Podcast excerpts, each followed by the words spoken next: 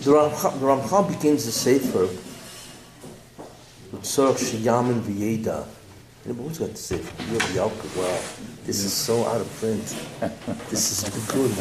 This is Bekun's edition, you know. Yeah. I have it also, but that's because I'm an old aficionado of Ramchal. Yeah. So This was the first thing that came out. That's Like, right. did like Toshin Vav. Look at this. Wow. 1946.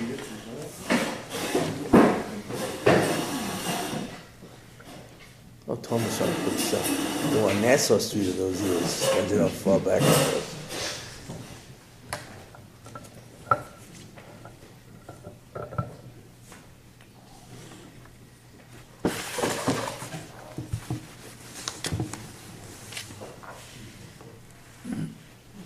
Yeah.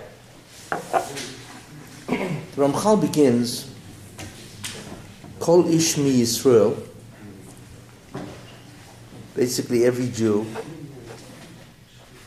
he has to believe, he has to know. Sheyesh Sham Motzui Rishon, there, there is an, uh, a being, Motzui would be a being, that there is a first being, okay? Kadmoin always was, V'nitzchi always will be, eternal. So there's a being that always was, did not have a beginning, and also that this being is eternal, will go on forever. Vuhu, and this being, Shehimtzi Umamsi, so uh, Motzei Rishon Kadmon V'nitzchi is a description of his attributes. Now, what about what did what does he do? This being, this eternal or everlasting being, what's he do? So he says, "V'hu shehimtzi," he brought into existence, umamsi, and he continues that existence. Kol ma shenimtzu b'mtzius. What did he bring into existence? And what does he maintain? Everything. Everything that exists is a product of this being. Who, who is this being? Hu Elokai Baruch Hu. It's Ribono Shel Olam. So the Ramchal talks about several ideas here. Each one really has to be thought of and so on. Let's take a look. Tzorch sheyamin v'yeda, kol ish Yisrael, you know, every Jew, we can understand that. Tzorch sheyamin v'yeda. Ramchal mentions two words, emuna and yediyah. That a Jew has to have both emuna and that he has to have yediyah. Question is obviously, what is emuna and what's yediyah? That is the question. Um, belief, I mean, the English words for that is belief and knowledge. What's the difference between belief and knowledge? Look, even a belief is knowledge, right? Even if you believe something, what does that mean? You believe something. You believe something to be true. That's called yediyah, also. So what's the difference between emunah and yediyah, really? Because they really mean the same thing, ultimately. Even a belief is knowledge. Even a belief is knowledge. So I once explained. Does anybody remember what I said? Yes? Is that a yes or no? Yeah. Oh, you would proceed. What? You can have a knowledge without.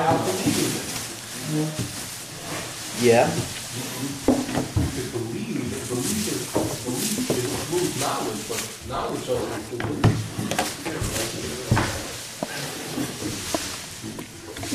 Knowledge and truth don't have to be the same. You can have. Well, then the knowledge, then the knowledge would be false. Right. I don't know if the Ramchal would mean that. So what's called Yitzhak Shiyam and Vieda? He has to know. We're talking about a chiyuv here, right? So he has to know. Tzorach is a chiyuv, right? He has to know and believe, even if he doesn't believe it's true. I wouldn't interpret that. Yeda means he has to know something. Clearly, he has to believe it's true. Yeah, I would never interpret it. Yeda that he knows something, but he knows it's a sheker. No, I'm. Ramchal can't mean that. First of all, first of all, where's the chiyuv come from? What, what, what, sorry, what do you mean? Where's this obligation from? It says that you have to know these facts. In fact, you have to have two kinds of certainties. One is a certainty that comes from emunah, certain things you know it's true. And another is a certainty that comes from yediyah.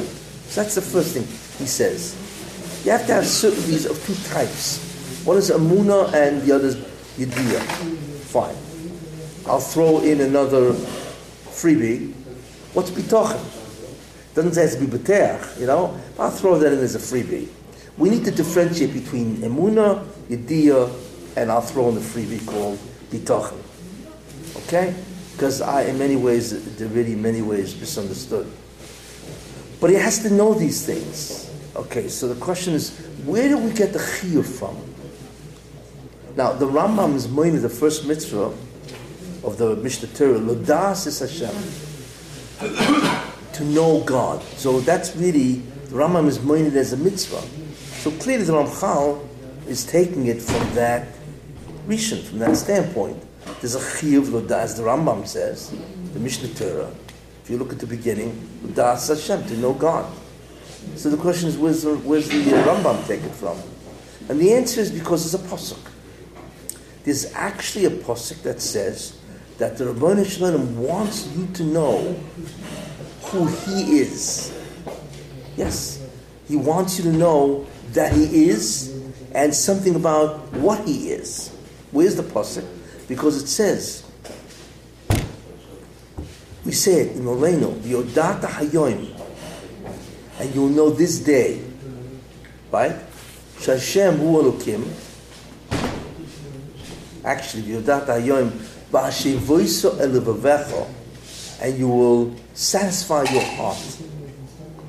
Ki Hashem Hu Elokim, the Banisham is Elokim, which means He's the master. Elokim is He's the Lord, He's a master. Okay? He's an Odom. Right? Bashman ma v'aretz mitofes einoi. In the heavens above, earth below, there is no other. So it says clearly, Yodata Hayoim. That's a tzivui. You need to know this. Not only you need to know this, but you need to place it on your heart. You need to satisfy, you see, your intellectual curiosity. This is the chiyuv. So we see a very interesting thing. There's mamish a mitzvah saseh min Torah. There's a mitzvah saseh min Torah to know, to have a knowledge of God. It's not a luxury. You need to know this.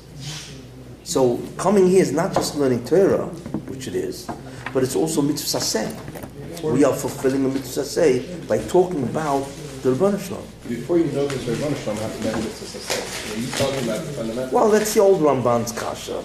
How can there be a mitzvah to know God if you don't even believe in the premise that there is a God? I mean, so, you know, how can you believe in a tzivoy if I don't even know if the king exists? You know, I have to follow his commandment? What do you mean? There's no king, there's no commandment. You know, it's the old kasha that the, Ramban asks on the Rambam. Whatever. So the question that we ask here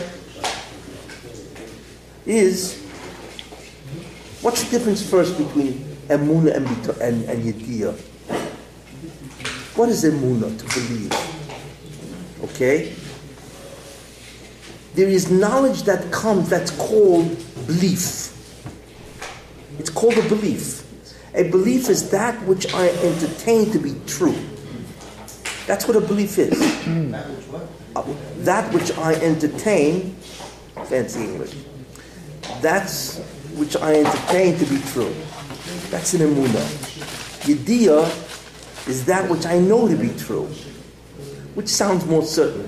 Yediyah or emuna? Yediyah sounds more certain. Right? Okay. What Ramchal seems to be saying is the validity of knowledge or the certainty of knowledge, of information, has two bases. One, one is, the, is that how do we know where, is, where does all information ultimately come from? Five senses, right? How do we know anything? We know information one of two directions. The five senses, in terms of what we perceive. We have five senses that perceive, right, what's going on in the world. Yes? A second source of information is not perception, it's what we are told. What we are told. Somebody walks over and says, Did you hear what happened to happen to so and so? So I'm hearing information, right, about somebody. I don't perceive it, I don't see it, but I'm hearing about it. So that's called a report. You know? It's a report. A third source of information is what? Logic. Logic, reasoning. You know? The old the old syllogism, which is the old, you know, is um, all men are mortal. There's the old called syllogism, the old thinking. All men are mortal. Was all men are mortal? All people die. Ruvain, all men are mortal. Ruvain is a man. So therefore Reuben dies, will die. That's the old, you know, you have what's called two statements and a conclusion. Right? That's the classic uh, way of thinking. Okay? So you have all men are mortal, which means all men have the attribute that they will die. Right? Reuven is a man. It follows, therefore, that Reuven has that attribute. He is mortal. He will die. That's the classic, right? That's reasoning. Nobody told me this. You know what I'm saying? I reasoned what? I had two statements, and from that, and from that, I reasoned a third. That's called logical deduction. I deduced something from two previous statements. Got that? The two previous statements are called judgments. Right? Reuven is a man. I should say, all men are mortal. That's one judgment. Right? Every judgment has two things it has a concept and something which is predicated or said about that concept. So all men are mortal. Men, and mortal is what I say about that. That's called a judgment. Okay, you have the subject and a predicate. Yes, for those who remember their grammar, right? The second sentence or judgment is that Ruvain is a man. Ruvain, what about Ruvain? Ruvain is a man. That's a predicate, right? That which is predicated, that which is said by Ruvain. That's all that somebody told me. And from that, I deduce that Ruvain will die. that Ruvain is mortal. Everybody got that? That's the reasoning process, right? Well, that's a source of information. To reason, to deduce something from previous judgments is a source of information. In fact, logic, that source information, is so f- great that it's certain. Logical deduction is certain information. You, you understand what I'm saying? In fact, it's better information than it is to perceive. Because, you know, there are all kinds of mirages. Maybe I'm not seeing correctly, etc. Information which is derived from logic is superior in its certainty than information which is derived from perception or from hearsay. Why is it more superior your logic? What was that? How can it be more superior? It's superior in certainty. In certainty. Maybe the logic is, No, perception is not a logic. I just, I experience uh, by the senses. It's not a logic, but it could be an error. It could be wrong. You know what I'm saying? So therefore, you have three sources of information. You perceive, five senses, or you have hearsay, somebody tells me, right, which I don't know, or something is a deduction. Okay? Three sources of information. Emuna.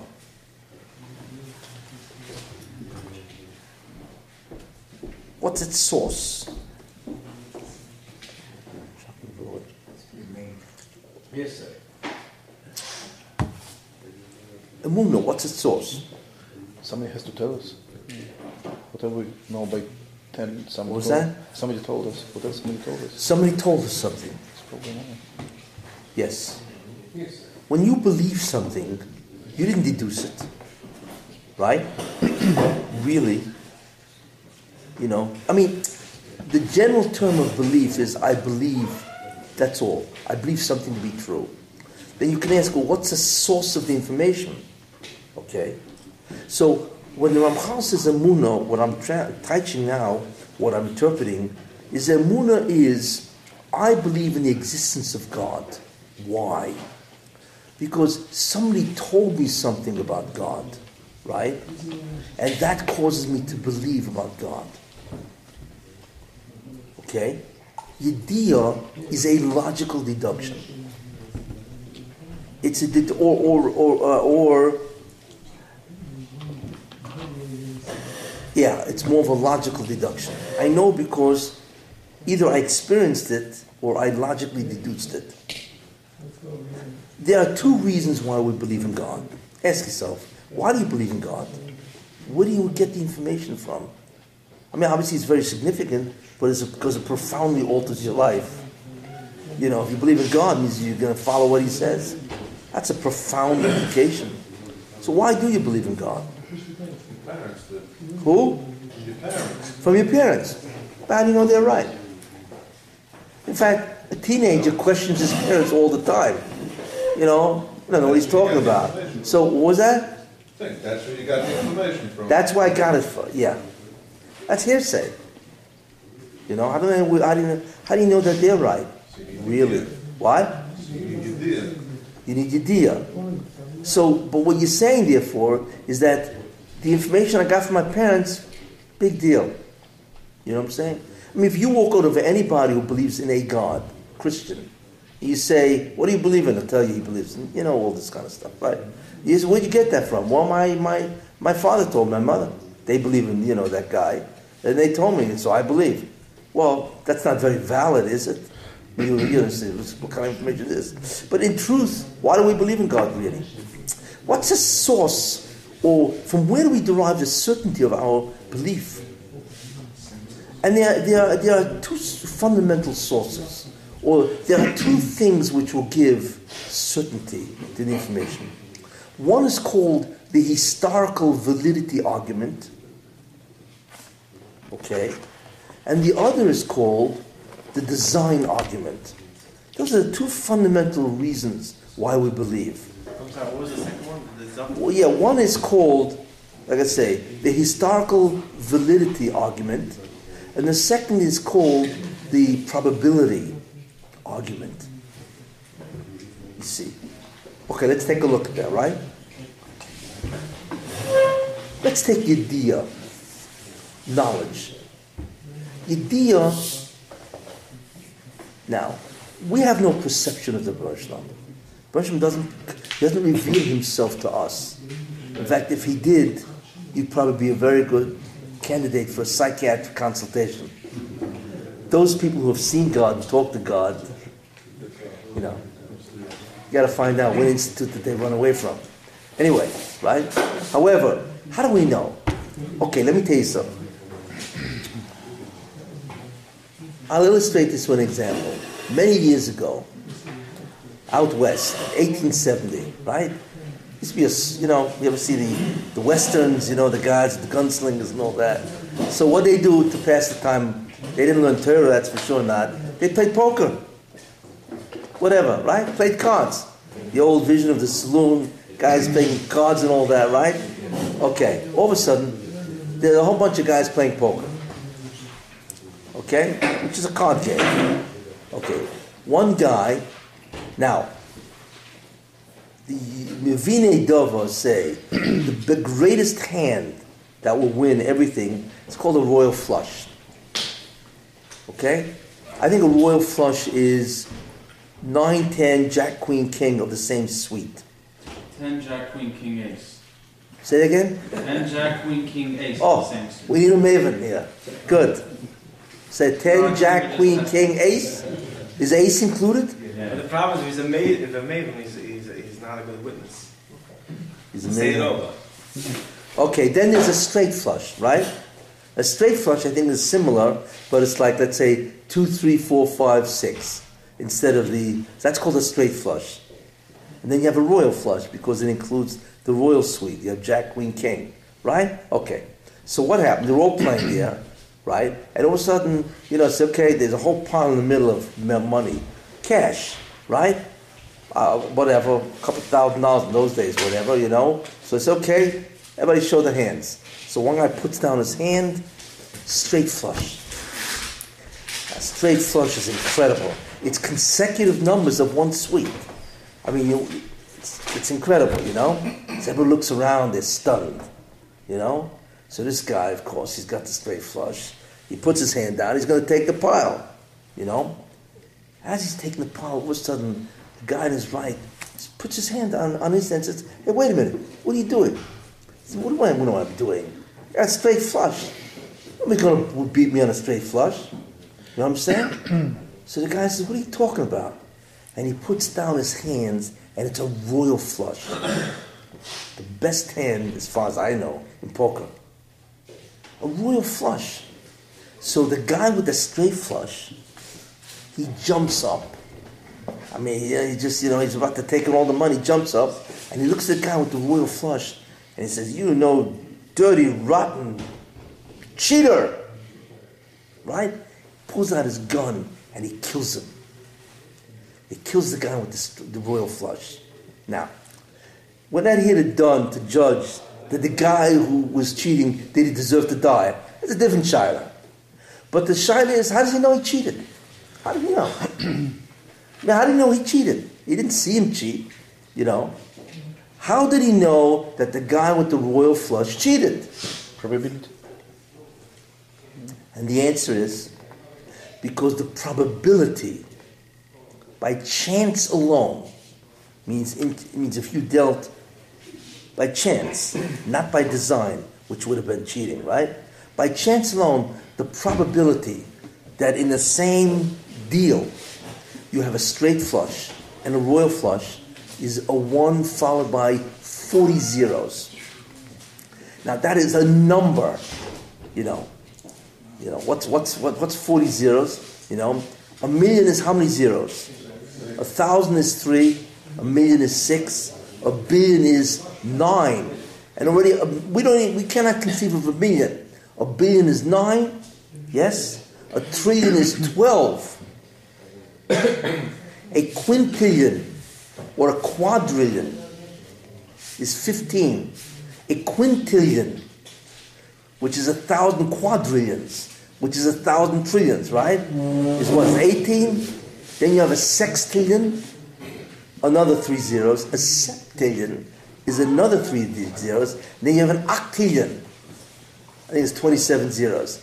It is a number, that kind of number is larger than I think all the atoms in the universe. So, I mean, look what we're talking about, yeah? And this, the probability is larger right? 40 zeros. Now, so the kash is this. Was, so here's a hakir. Was this the one time, in other words, if you deal a hand, one time in 1 to 40 zeros that this will occur, a straight flush and a uh, royal flush in the same hand can only occur once in 1 followed by 40 zeros times that this hand is dealt. So which is more mistaber? That the guy cheated? Or this was that one time? It's mistaber cheated. Right? Because the probability is awesome. Science recognizes that if the chance of something occurring is greater, let's say one in a thousand, it cannot have occurred by chance. It has to be by design. Because they have a certain probability. I think it's even 100. If the probability that something can occur, let's say one for every, every uh, um, uh, event, one time in 50 times, random, chance. But if something can only occur, let's say one in a hundred, certainly one in a thousand, then that cannot, we do not assume that this was a chance event. This was a event that has significance. It, and therefore, it's a valid experiment, so on and so forth. One to the 40 zeros is beyond belief. Got that? Okay. Uh, because I wanted to illustrate the concept of probabilities. What is the probability that the molecule called insulin, one hormone in the body, insulin. The pancreas produces insulin, which opens up the cells, and glucose, sugar, can go into the cell. Insulin is a very complex hormone. A, molecule is many, many atoms, and they twist and turn in the shape and so on. What's the probability that chance could produce an insulin hormone? It's one followed by 80 zeros. Would we assume that it was made, that it, that it, that it was chance? No. Something followed by 80 zeros, I mean, it's larger than the total amount of atoms in the universe. You know what I'm saying? The probability that the human, a human being could have formed by chance is one followed by one and a half million zeros. Yeah, how many zeros again? 1.5 approximately million zeros. That's a one. Now, how long would it take you to write out that number? A lot of zeros. I mean, it's, it's beyond belief. You know, that's the probability of a human being. And, and then what? Scientists estimate that there's over 100 million individual different species. Could you imagine that kind of probability by an ant, a spider, that a spider can make a web, spin a web? If you, look, if you study zoology, it's beyond, or, or, or, or uh, ichthyology, which is fish, it's human, not human, life forms are beyond belief. The complexity of a life form is beyond belief. Even a tree, they don't even understand how it works, and so on. Human, you know, any living form, you know, uh, and so on, you know, it's like a mosquito, right? A a mosquito looks like a little nothing. It is a little nothing, you know. But when that guy looks at you, that mosquito, and he lands on your arm, and then he takes his proboscis, his snout, and he goes right in, right? He, he points right in, and right, and, and all of a sudden now the shaila is, how could you not feel this, right? Because what's he going about to do? He's about to suck your blood, right? So the answer to that is as soon as that punctures your, your arm, whatever, it gives off an anesthetic that actually deadens the. I mean, this little mosquito knows more science. So it gives off an anesthetic, number one, but when it sucks up the blood, it clots. And it also has an anti clot chemical that makes sure when the blood goes up, it doesn't clot, because the mosquito would choke to death. You know what I'm saying? Like, excuse me, which chemical lab did it make it in? Yeah, I said no. I mean, it's beyond belief. And of course, you know, it's all evolution. I mean, it's like absurd, right? But anyway, that, so therefore, the concept of probability, the ability of complex life forms to form by chance without a designer, is beyond comprehension. Beyond. It's impossible. You know, mathematically, it is beyond comprehension how anybody could believe in evolution. You know, and so on. That's Yediyah.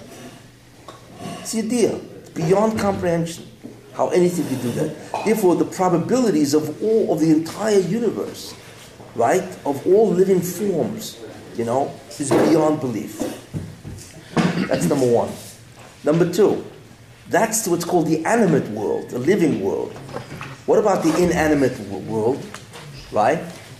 There are six constants in nature, to use that word, that are about 30 digits long. if the last digit was off by three, the universe couldn't exist. Imagine having a constant that's 30 digits long, and the last digit is like one in the 30th place. You know how small that is? How minute that is? If it was off, for instance, okay, I'll give you an example.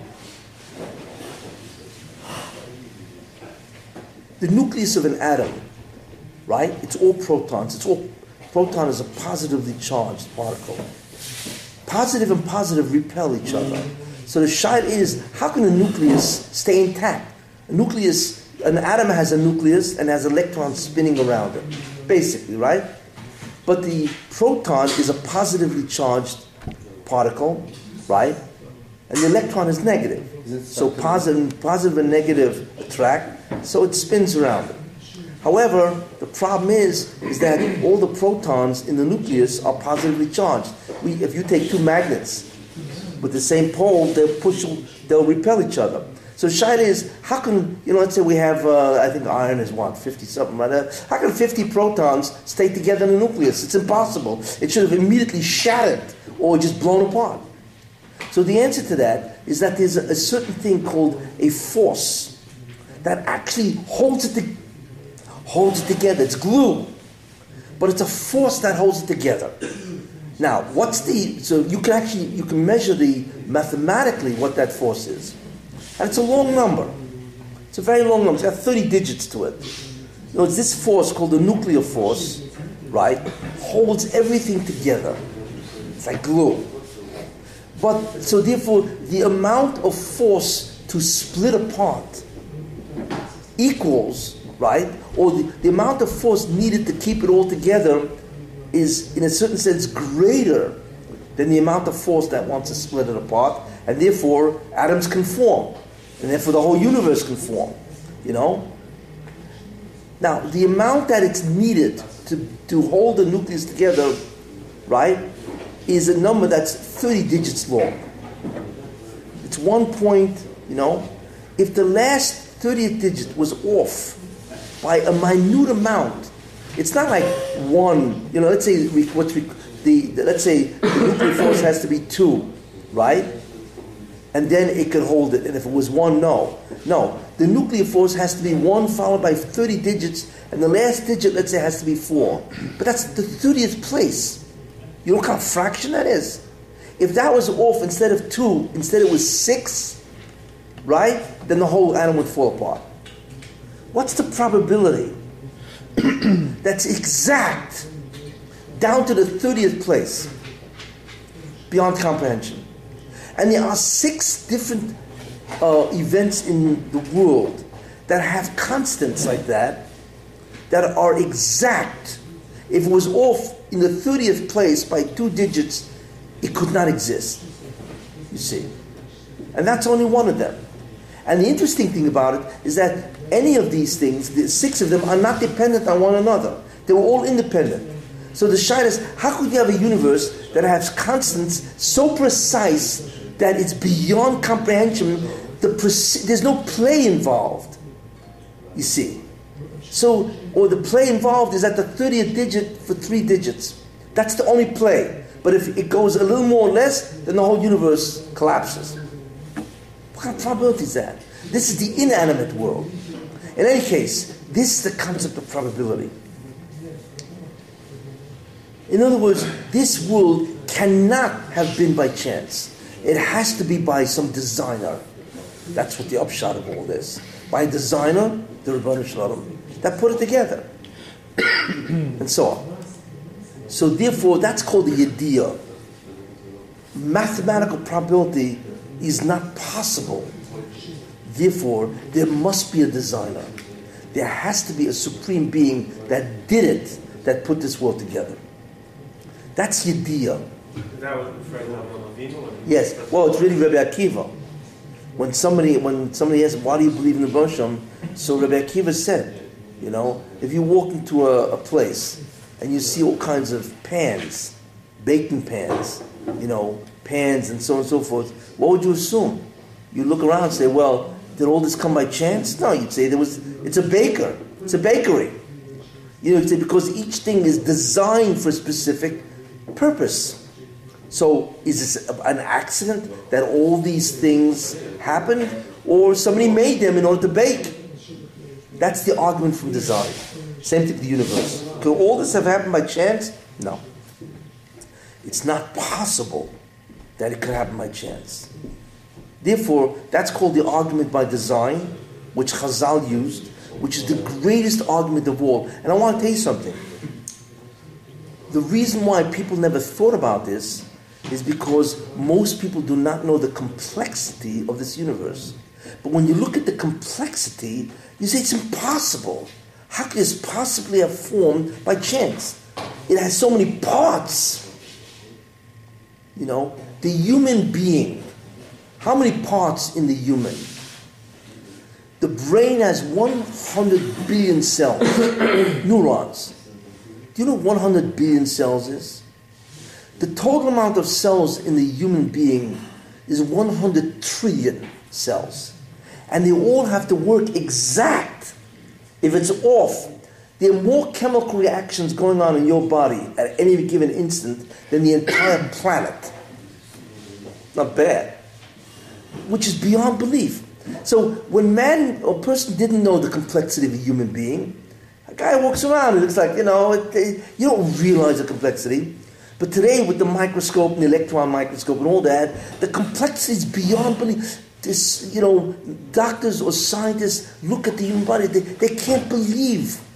How do you explain that a f- five pound gray matter that sits between the ears can think, it can reason, it has memory? It's like, it's not shaykh. It's like the brain is so sophisticated as an administrator that I once read this, it's the equivalent, imagine, right, if there was four billion planets. Actually, 18,000 planets. And each planet had four billion people. Okay? The human brain can administer, administer all that. 18,000 planets, each one having 4 billion people. The human brain has enough capacity to administer all the planets and all the people. Do you believe what we have? And it's, and it only weighs 4 pounds. Olam katan. What? That's why it's called olam katan. Olam katan. And in other words, from the complexity of human life, now that we know the complexity, it's beyond belief. You know, I use these numbers quadrillion, quintillion, 100 trillion. Does anybody know what a trillion is? No. Thousand billions. That, well, we, we know it's a thousand billion. But you, you need to know what a trillion dollars is. Oh, let me give you a good example. A lot of Obama debt. Yes. You want to understand the Obama debt? Or $16 trillion? Does Obama know trillion? That's a question. Let me show you this. If I have a stack of $100 bills, how high is the stack to equal $1 million? Remember, I have a stack of, do- of, of $100 bills. Hundred dollars? Bills? Yes. No, hundred dollar bills. How high is that stack to reach one million dollars? The answer is forty inches. Forty inches. Not bad. So at least now you now you know at least. What was that? About 40 inches. Yeah, it's about the height of this table. yeah. It's Okay, in the suitcase. the height of this table is about forty inches. Okay, that makes one million dollars. If I want the same stack to equal one trillion dollars, how high is the stack? Not one million, one trillion. You know how high it is? 674 miles. Miles! So one million dollars is 40 inches, and one trillion is 674 miles of that hundred dollar bills. Could you imagine? And we owe 16 of them. that means you could take bills, hundred dollar bills from here to Eretz Israel. That's what this government owes.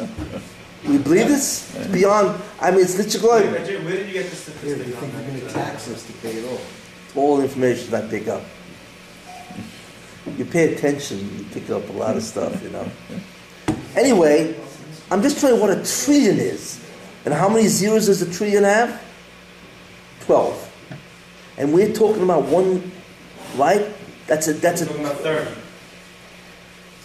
it's beyond belief. 30 digits and so on. In other words, what people realize today, because they are in touch with the complexity, what does it mean to be complex? To have an enormous amount of parts. But parts doesn't, doesn't mean parts, static. It's dynamic. All the parts are interacting. Like I said, there are more chemical reactions happening in your body than simultaneously in one instant than the entire planet Earth. You know that, and it just one that, and each one has to be regulated. It has to be exactly precise. If it's off, you know, in the cell, there's there's thousands of chemical reactions going on in any given cell.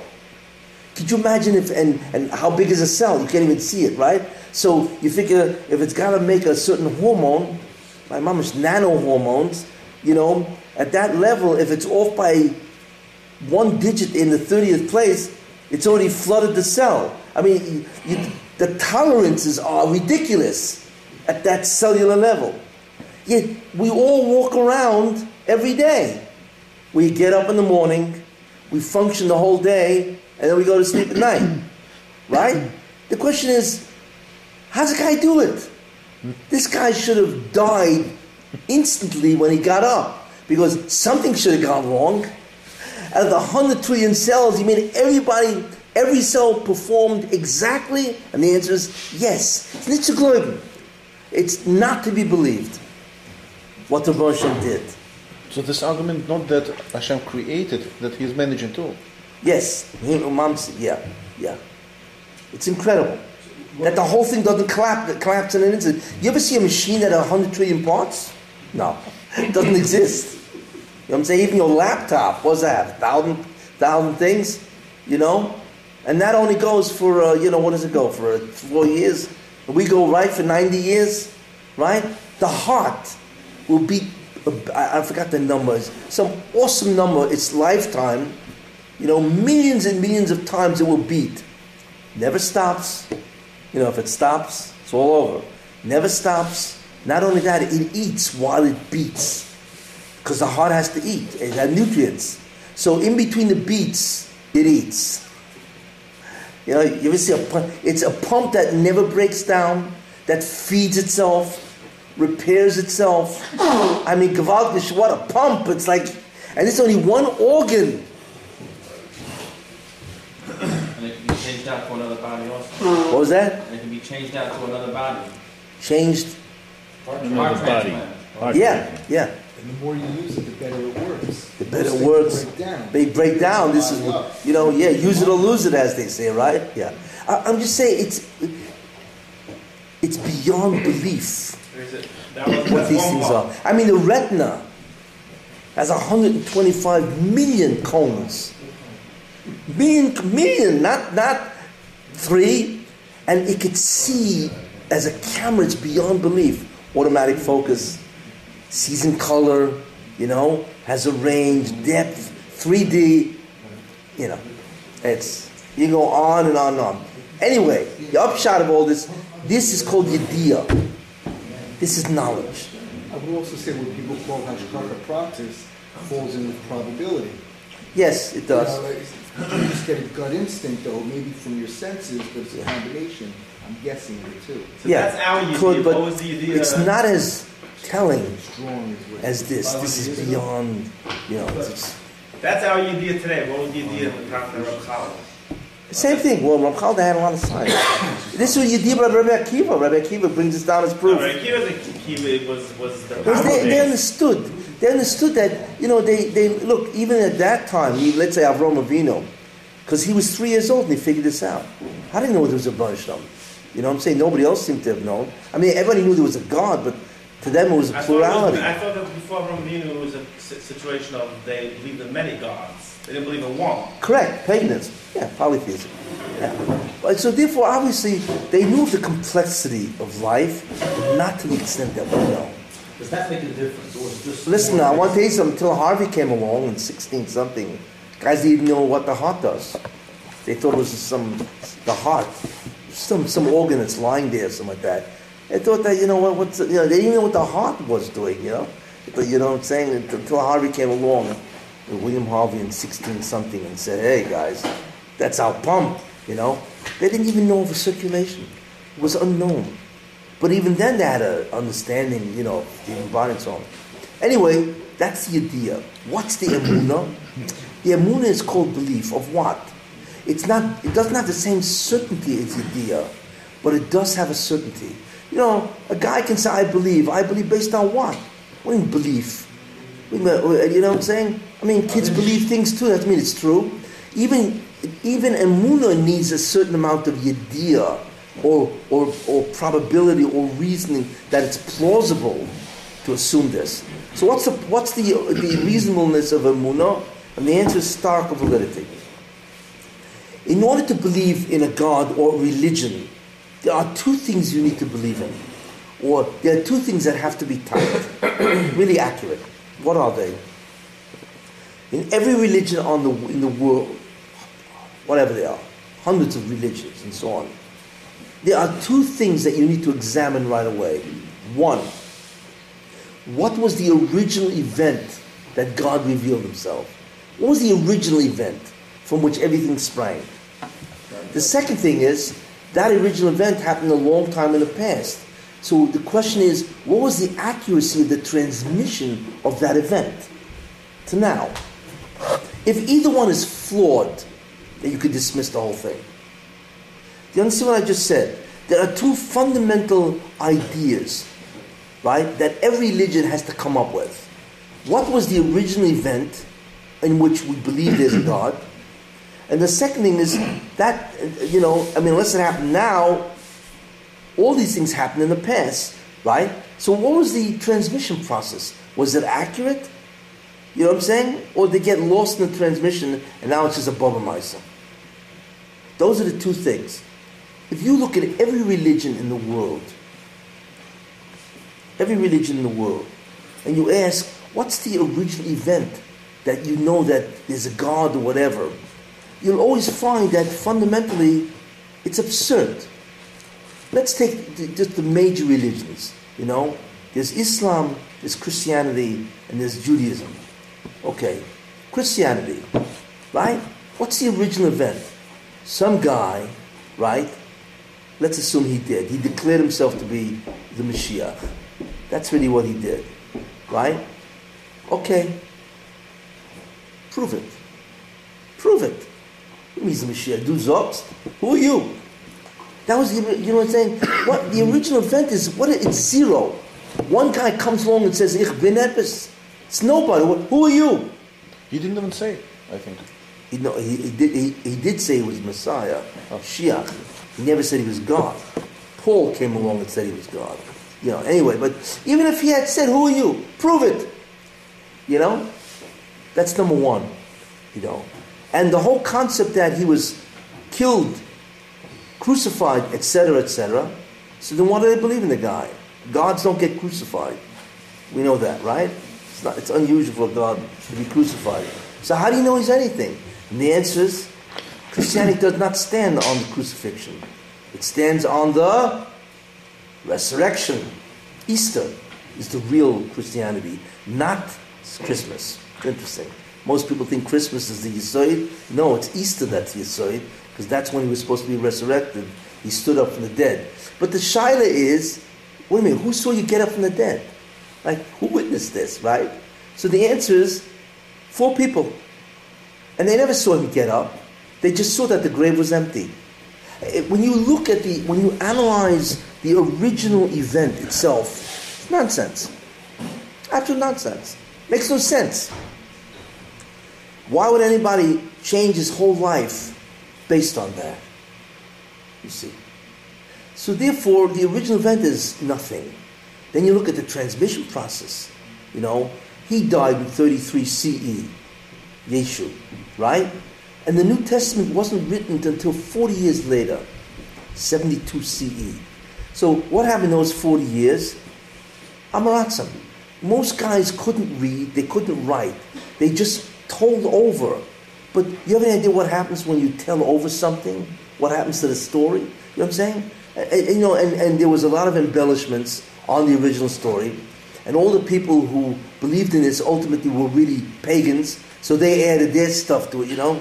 What kind of a belief system? And the proof of all this, when you look at the New Testament, which is fundamentally, it's 27 books, but the main idea of the New Testament is the Gospels. I don't get into this, but you know, there's there's Mark, Luke, Mark, Luke, John, and, and uh, Mark, Matthew, Luke, and John. There are stiris minei There are so many contradictions between them both, and not only that, there are fallacies, things which they say which. They make mistakes in the Torah. There's a, you can go into, there's a tremendous amount that there are so many different mistakes or different versions. And the whole thing was first canonized. Originally, Christians believed that there are two gods. there are many versions of Christianity. Most people don't even know this. That they had many versions of Christianity, you know. And then finally, the, the, the, those guys decided, the, the bishops decided in the, what, what do you call it, in the Council of Nicaea, that was in 320 BC or whatever it was, right? And they said, okay, we accept this version. Well, you accept this version? What kind of authenticity is that? What's going on here, you know? So there are mistakes. There are, the, the original event is nothing. There are mistakes in transmission again and again. There are incredible amount of contradictions and fallacies and, and errors, etc. So what do you believe in? And so on, you know. Therefore, the whole religion makes no sense, really, you know. I debated a lot of these guys many times, you know. You know, I once met a guy, I think I once met a Galach on a plane. We were both waiting for the bathroom you know. So you know, we introduced each other because waiting for the bathroom. You figure, you know. So he, he so I so I became I was the rabbi and he was the there was a whole fifty Christians on the plane, you know, and he was the galach that was taking them to the Holy Land to go to the pilgrimage, you know. So he said, "Would you mind talking about Christianity?" Because I was the I was the I was his project. He wants to schmad me up, you know. Okay, I feel sorry for the guy, but anyway. So I said, fine, I, I, don't mind, you know. Anyway, so we talked about 40, 45 minutes, you know. And at the end of it, I destroyed the guy. You know, I, I just asked, let me ask you a couple of questions. I said, I said, let me ask something. How is it possible? You guys believe in the Trinity, three, whatever, three, three, whatever. So how is it possible? First of all, it says in the Torah Echad, you know, and you believe it's really a mystical one. I said, you know, it's funny. It's a, your guy shows up, what, uh, t- uh, uh, you know, 2,000 years ago. You're going to tell me that Avram, Yitzhak, Yaakov, Moshe, none of them knew the concept of the Trinity? Nobody. It's not mentioned. You're going to tell me that something which is so fundamental to your religion, shouldn't it be beferish in the Torah? Not often. Not only doesn't it not say, but the crazy thing about it, it says echad, which misleads everybody. So imagine, I'm going to stand in front of the Banshlam, that's all right, and he's going to say, why did you believe in my God? You know? So I say, I understand. What do you mean, why I believe in your God? Why should I believe in him? Right? You say in the Torah, echad, no, it doesn't say anywhere mafurish in the Torah that there are three. It doesn't say anywhere. How could something so fundamental not say? Not only that, none of the Nevi'im say anything about this. Right? I said, so therefore, not only you mislead me by saying Shema Yisrael Hashem Echad. You know, so what are you? Uh, what's your taina? So therefore, the whole din is poto. So that means the Roshim cannot mechayiv anybody. So what are you guys talking about? Judgment Day? There is no Judgment Day. The whole thing is a glechta he was like mensch when I told him that because he realized I was right. I'm saying, what kind of collect is this? You know, you want me to believe you have tarumas to me? Means you're actually going to judge me based on what you did, and so on. You know, there were many, many things and so on and so forth. But when you examine what they have to offer, it's nothing. That's the first idea. Okay, you take Islam. What is Islam really? He believes, right, that God revealed himself and so on and so forth. But when you look at the original event, he's the only one that says that. There was nobody there that saw God or spoke to Gabriel, as he calls it, and so on and so forth. It's one man's statement. So therefore, I have to believe in one man. Why would the Muslim do that? you see? And not only that, how did he enforce the religion? He went around and killed everybody. You don't believe what I say? I kill you. That's what he did. Never. So, yeah, the sword to your head. That a lot, Nebuchadnezzar Yidden died, famous Medina and so on and so forth. He killed all the Jews. He fooled them and they killed them. Whatever, it's terrible, you know. But what kind of religion is this? Not only that, Muhammad himself many times didn't even know it was a nevuah. He said a prophecy. He said, I don't really understand what it means. And his wives or whatever he had, they had to tell him this stuff, what it means. You call this a navi? Like, what is this? You know? So, when you look at the original event and the transmission process, Nothing. But when you look at Yiddishkeit, Judaism, Moshe says, right? I've appeared to all of you, two and a half million people. No person could make that claim. Nobody could make that claim. Why? Because if you say that I have appeared to all of you, the entire nation, which is two and a half million people, what are you really doing? That means you're making each person an eyewitness. Comes out that there are two and a half million eyewitnesses.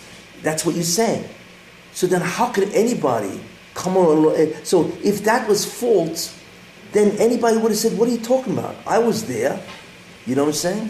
What in other words, when you make two and a half million people eyewitnesses to the event, that's the greatest. What do you call it? Uh, certainty of all. Because any religion which is false would never make that claim. Never. Because they're making two and a half million people as eyewitnesses. Unless the author writes it as a past tense. But he- claim it in history. But I want to tell you something. Why? do- So why do we believe in God, really? Because my father said that his father said that his father. We actually have a chain of evidence of people testifying that that which it says in this document called the Torah is true. When you set up eyewitness them, each one tells their kids, by the way, I saw the I saw God. It was incredible. Right? And that the document, the book that says this event, which is a Torah, is mm. true. Then that kid does what? He tells it to his son. Right? In other words, it starts off with an eyewitness, right, that tells it all the way down, but there are two and a half million independent chains of, of witness. You see. So later on, later on, what's the guy going to say? Well, it never happened? So you're going to say, what are you talking about? My father told his father, and so all the way back. In other words, everybody has a chain of belief. So therefore, no person who would make up a religion would ever have said this and made everybody an eyewitness. They would do it like everybody else. One guy saw it, so who, who's going to refute him? The second thing is the transmission process. That they find, right, the oldest, they found the oldest Torah ever written was written a thousand years ago. That's the oldest document we have, right? And the psukim are exactly what we have today. In fact, how many times you find the Gemara, you know, Omar, so on, V'itema, so on, V'itema, so on, you see that the historical transmission itself was incredibly accurate. Not only that, Jews could read and write. There's no such thing as uh, illiteracy and so on.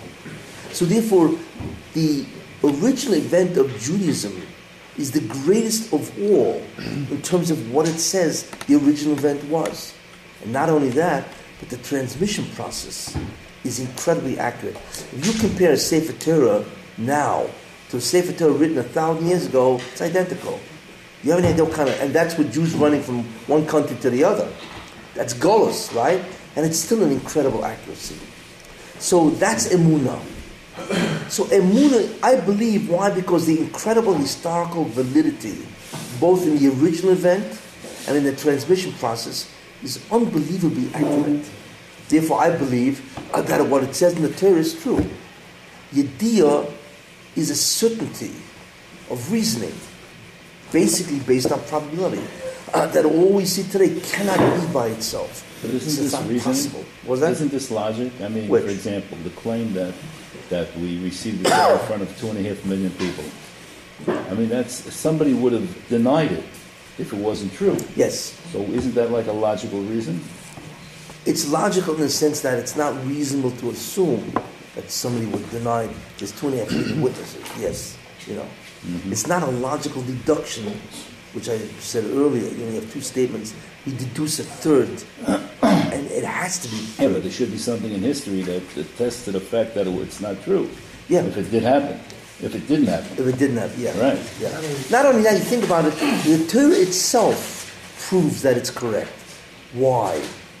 Imagine if I told you, right, that God destroyed America. You'd say, what are you talking about? What are you talking about? You mean destroyed America? I- Well, you know, you know, you- in the Torah it says that the Rebbeinu destroyed Egypt. Egypt was the greatest country in the world. What madman would have written that if it was false? Because everybody would have said, What are you talking about, destroyed Egypt? What mean? It's around, it's the greatest country in the world. How could you say God destroyed Egypt with the ten plagues? Nobody would have written that. Only an insane person would say that God came and wiped out the greatest nation on earth. when everybody's around looking at it. What? Could have been a thousand years after Egypt's. Do you know how long Egypt? What? You know how long Egypt is? Egypt is the oldest civilization. You know that? So a guy could have lived a thousand years after Egypt's demise, right? And went down, and you don't know how, you don't know what, but he says this is how it went down, ten, ten plagues and all that. And what? And he wrote it. Nobody can prove him wrong. What about all those eyewitnesses? The Roman Empire went The- down. I can say today and say that it was a guy with a stick and he caused. But who would have accepted it? The David Rob also. Prove it. Who would accept it? Because some guy wrote it down. I mean, remember there were millions of Jews then. What, what, why would they accept? Somebody wrote. If somebody had written the Torah, and he wrote that there was an incident of Egypt, where God destroyed Egypt, right? And all of a sudden he shows it to another Jew. He says, "What are you talking about? My father told from his father all the way back. You know what I'm saying? Don't we see in certain A societies? person wouldn't write that. It's, the, it's, It's too blatant. It's too. It can be too easily refuted.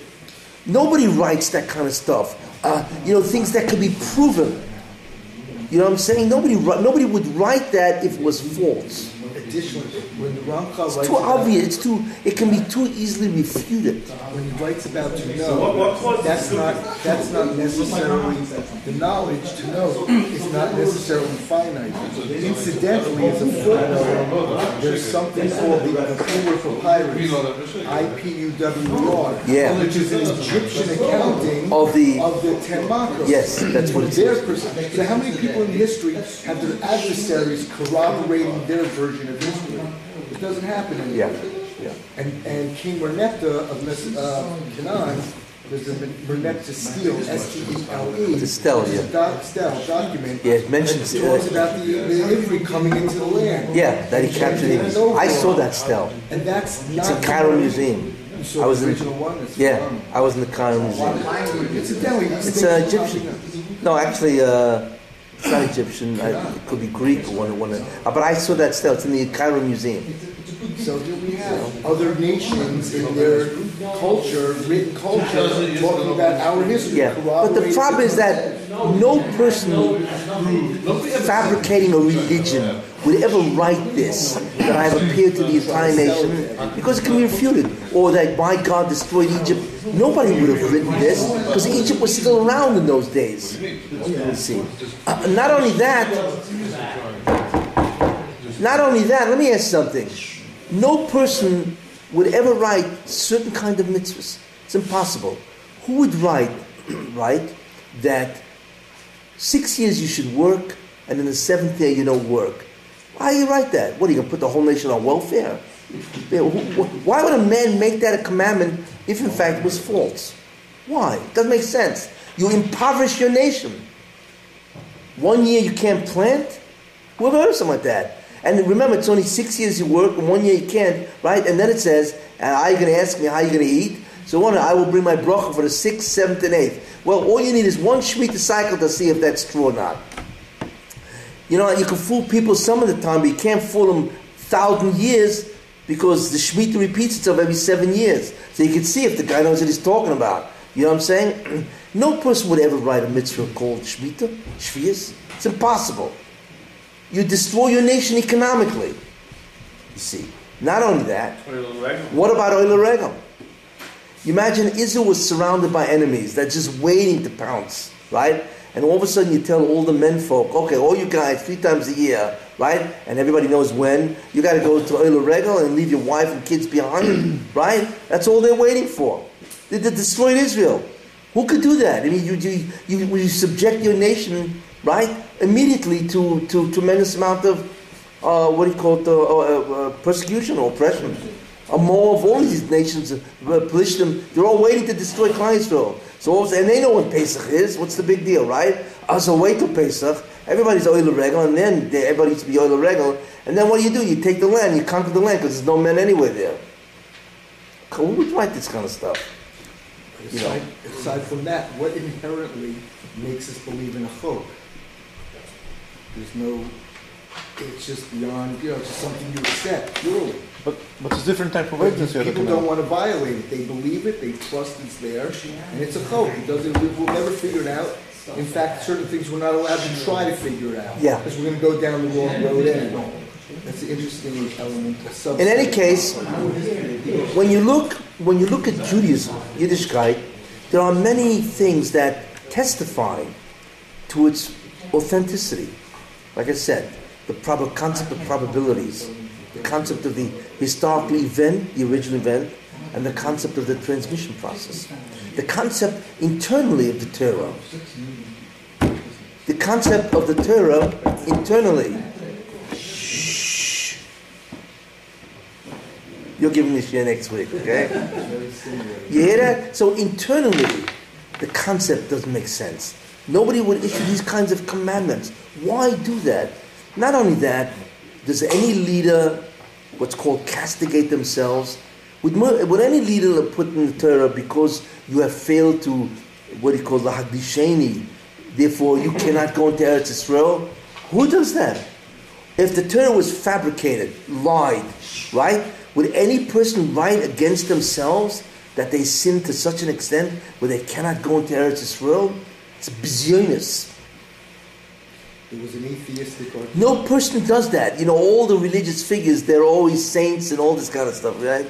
Anybody's going to write that, you know? Yeah, I was a chayte and the Bershom said, you cannot go into Eretz Israel. It's a bush and chalima. Who would write something like that? Nobody. There are so many things in the Torah that you see as MS that a person who makes up a religion, fabricates religion, would never have written this. You see that. And therefore, all of this testifies to the emes, that the Torah is an emes, a, truthful document. And, and in many other things, you know, look, we're talking about 3,300 years ago, who would have written Leisinus Amitzri, do not afflict the Egyptian? What are you talking about? They enslaved us for hundreds of years. They killed Jews left and right. By Yitzhak, by Yitzhak, by Moshe Rabbeinu, they threw all the babies in the, in the Yam. What do you mean? What do you mean can't afflict an Egyptian? It should have said, you need to kill them. It's like Islam in the Quran. You know, you find a Jew behind a tree, kill him. He's an infidel. That, and that's normal. That's what pe- people would write. but you don't see this in the Torah. You see Adrabah, because forty was the Achnosas Ochem, they, you, you ate from them and so on. Don't afflict an Egyptian. That is so contrary to human nature to write these type of commandments. It's contrary to human nature. Again, it's another internal validity of the truth of the Torah. There are others. The whole concept of the Torah says only four animals are also, and these are the only four ever found. There are many other types of validity in terms of what happened and so on. You know, from all of this, you see. I mean, I'm not even talking about the, the fact that Jews still exist today. They're the only nation of antiquity. There's another proof you know, that the Jews are the only nation of antiquity that exists today. Everybody's gone.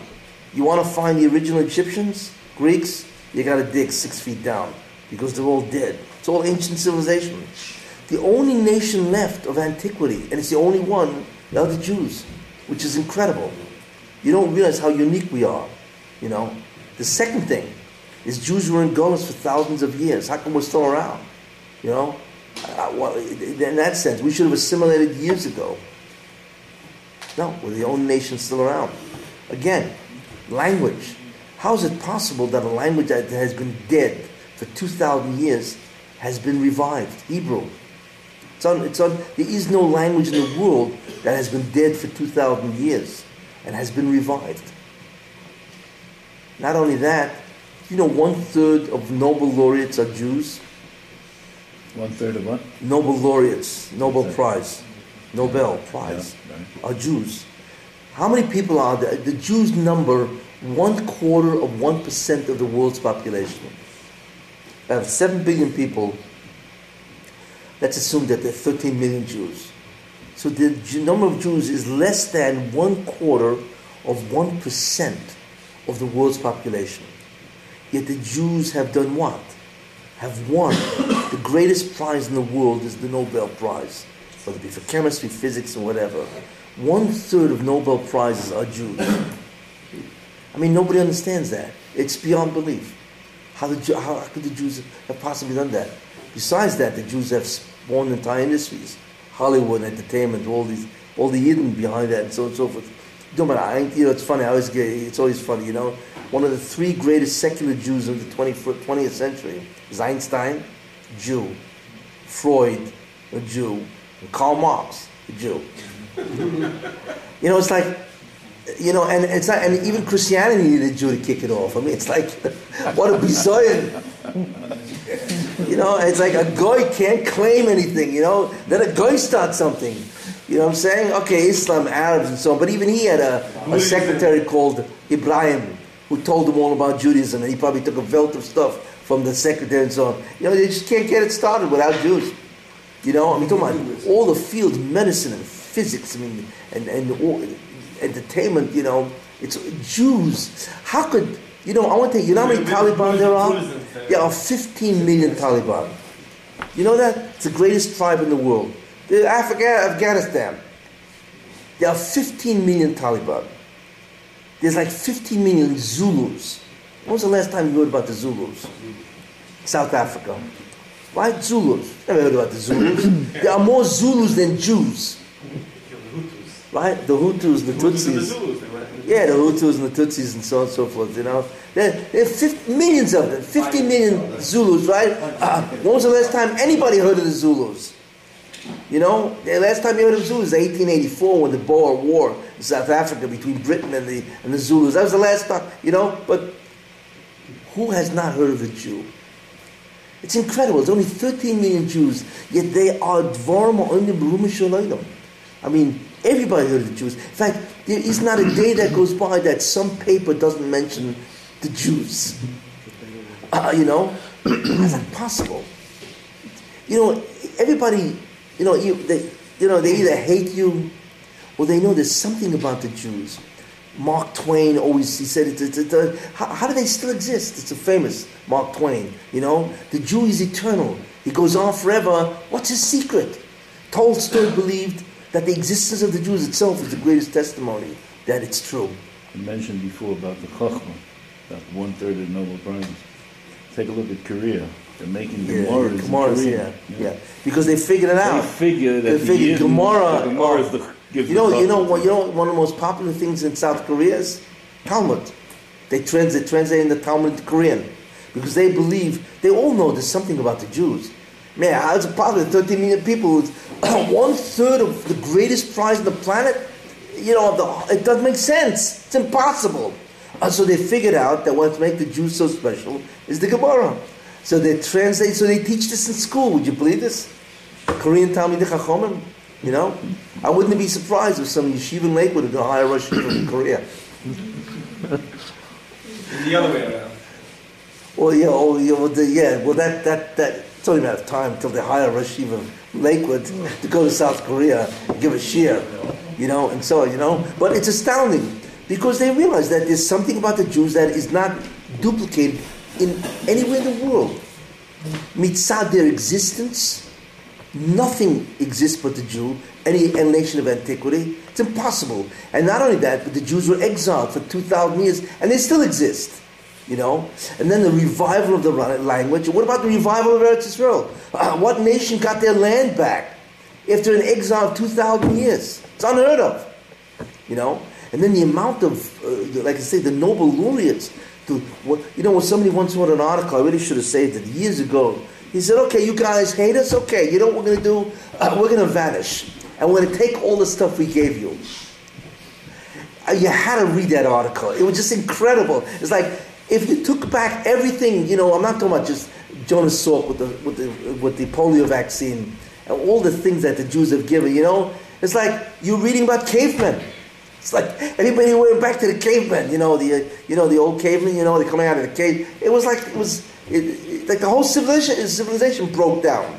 Uh, no Freud, no doctors, no. there- There's so many things we don't even have chemistry and physics and uh, so many social things, you know, Marx and you, you, know, I, I once read, you know, who started capitalism? Who started Wall Street? A Jew. In 17 something, some guy figured out, hey, why not take shares in a company and we'll buy and sell shares? It was a Jewish guy who figured it out. He started Wall Street. You believe this? You know? It, it just, if you took away the Jews, it, it was like the whole civilization collapsed. You know? So the Jews have so many things going for them. so many things that only they have and no other nation in the world has, you realize that this, this, there's, there's something special about the Jews. And everybody knows that in their gut. But there's tremendous amount of jealousy and sinner to the Jew. Most of it is spawned by jealousy. That's why they hate the Jews. Because somehow they realize that the Jews somehow always survive and they always come out on top. Always come out on top. You know. But in any case, when you look at all this stuff, you realize that we're dealing here with Jews and the Judaism, right? That is emes. It's emes. Even two major religions realize that the Torah is emes.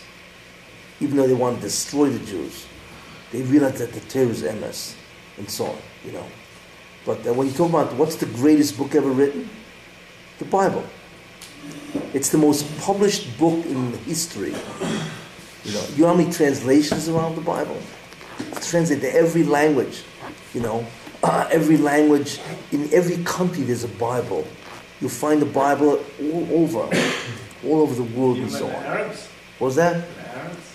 Well, they'll use it uh, fakir, you know, and so on. But you know, and it doesn't make sense. How can 13 million people have such an impact on civilization? It's unheard of. There is no country in the world that has this impact. You see. So the problem, you know, the problem is everybody else knows this, but the Jews don't know this. That they're unique. All the Yidden are running toward other religions. You know, with the Hare Krishnas and all that. Jews are trying to get every other religion, except they don't realize that their religion is the greatest religion in, on, on the planet. But that's the great tragedy of what's happening and so on. You know. But in any case, so Yamin V'Yeda, Yeda is knowledge, which is based on the certainty. And Emuna also has to be based on some type of certainty. But in this case, it's a transmission process itself. And what is all that? Shesham that there is a God, and so on. Rishon always was. How could you be always was? You know? Which means God, the Rishon has no beginning. And if he has no beginning, what could that mean? That he doesn't exist in time. That's what no beginning really means. He has no beginning, he always was, because he's not subject to time at all.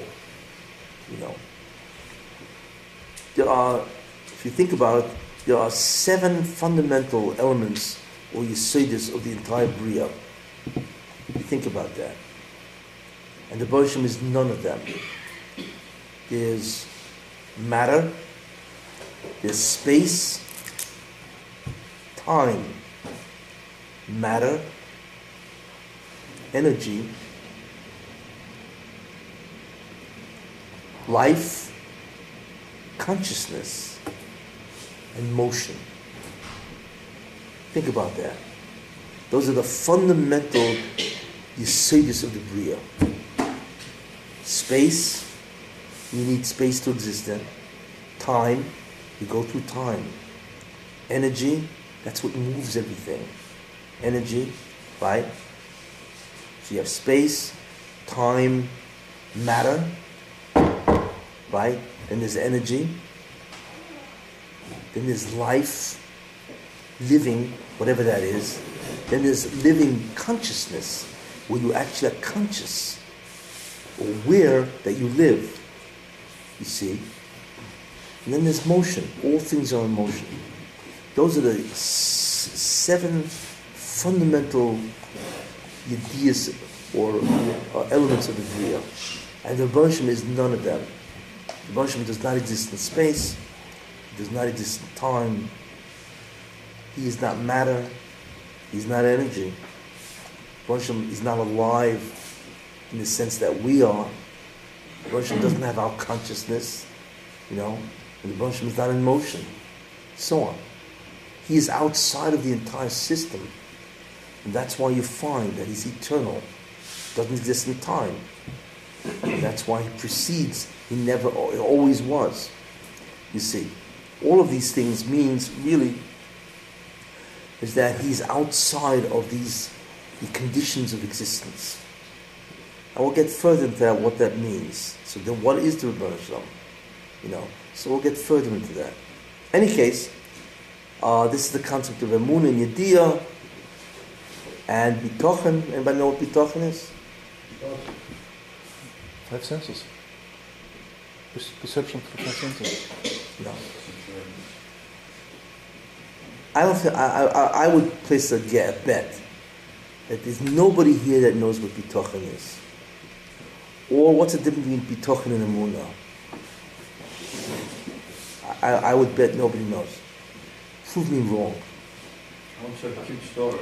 What's a cute story, yeah? A guy said, tightrope walker. Tightrope, walker, yes, that faith. Well, Bitochen, yeah? uh, he, no, he said that, look, I can, I can walk from this building to that building. On a tightrope. And the guy said, I don't believe you. Look, I saw you. He walked across. He's like, wow, believe me now, this guy believe you. He's like, they want to come to my shoulders. So those are Shem mm. B'Tachton. What's Bitochen? Not doubt. Who? What is it?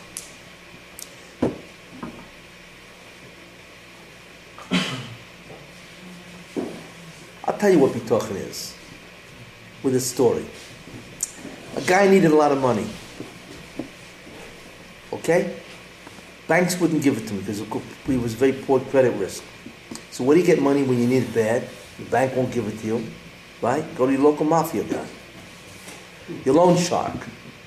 Problem with the loan shark is, uh, you know, it's double interest every week. It's 100% interest every week. So he went to the guy, he's a loan shark, you know, the mafia, whatever. He said, listen, I need 100 grand. I said, okay. When are you to give it to me back? I'll give it back in um, one week. Okay, but you have to give me 200 grand back. That's what happens when you take a loan shark, right? Okay. I give you 200 grand in, in, in one week. And the guy says, listen, if you don't give me back in one week, you know, I'll take out your kneecaps. If you don't give back in two weeks, then you owe me 400 grand, you know, take out some other limb. Okay. Guy borrows the money, a week goes by, right? And he knows it's Friday, and he knows Saturday, he's got to give the guy back his money but he doesn't have it. So what does he do? So he runs away. Wherever he goes, he runs away. That's bitochen. That's bitochen. What am I talking about?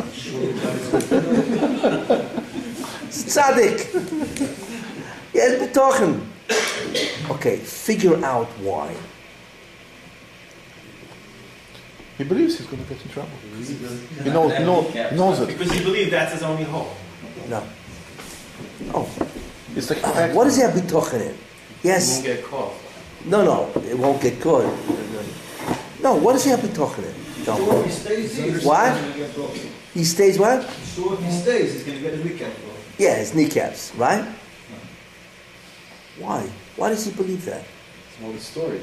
Why? Because he didn't get back the money. No, but why does he believe All the stories he heard. that the guy's going to take out his kneecaps? Because in the past, you've seen it happen. It's too convincing. ready to the Because best what? message from the guy. Because he knows what the mafia stands for. He has a moon Because that the mafia, he why has moon he has what? moon that that mafia guy is capable of doing that. More than that, But he's going to. And he's he's to going to do it. In other words, what is bitochen? Bitochen is not a religious concept, mm-hmm. as we see. It's a mafia concept. What's that mean? I'm joking around, but what, what's that mean? It means you tell me something. You don't pay me back, I take out your kneecaps. I promise you that. You believe it, and you run. Bitochen simply means that I believe that you will do what you promised. Got it? That's bitochen. So in the case of the loan shark, the guy said, take out kneecaps. I believe he's going to keep his promise. Therefore he runs. In the case of the Ribono Shel Olam, what's the bitochen? What? What's the problem? What's the, oh, very good. What is the promise? He's gonna redeem us. What? He's gonna redeem us. Yes, that's not enough. No. What does the Bosham say about his relationship with Klal Yisrael?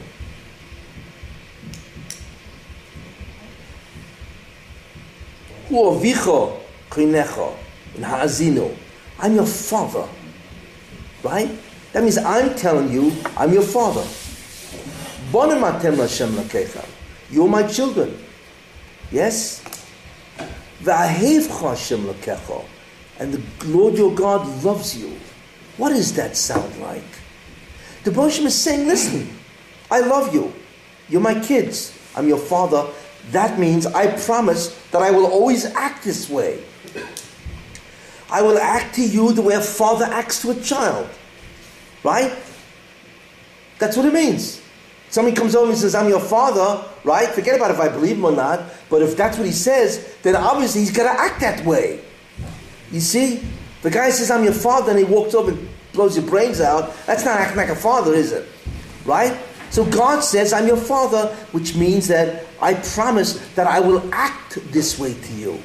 When Moshe says, You're my kid, that means I will act as if you're my child. And when God says, I love you, I love you. The Moshe is saying, This is who I am to you, this is my relationship. We believe him. That's bitachon. In other words, when the Moshe says, Leheitu bi'achisecho, gamzu l'toivo, that's bitachon. Why? Because he said that he's going to do it. And I believe him. That's bitachon. Gamzu l'toivo is a statement of bitachon. Why? Because the Moshe says, Leheitu bi'achisecho, that I will do good to you. That's bitachon. So kind of The difference is there? between emun and bitachon is what? Emun is the belief of who he is, right? And what he says. Bitachon is the concept that I believe that he will do what he says.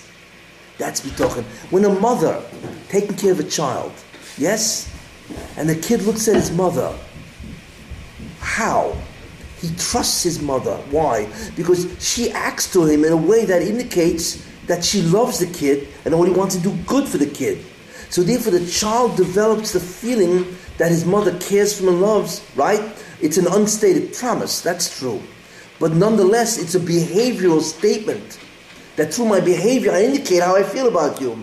I trust you that you that whatever you do is in line with that that that that trust. What kind of betochen if somebody's very sick and has betochen will get healed? What is that? Oh, so for that I'll illustrate with a story.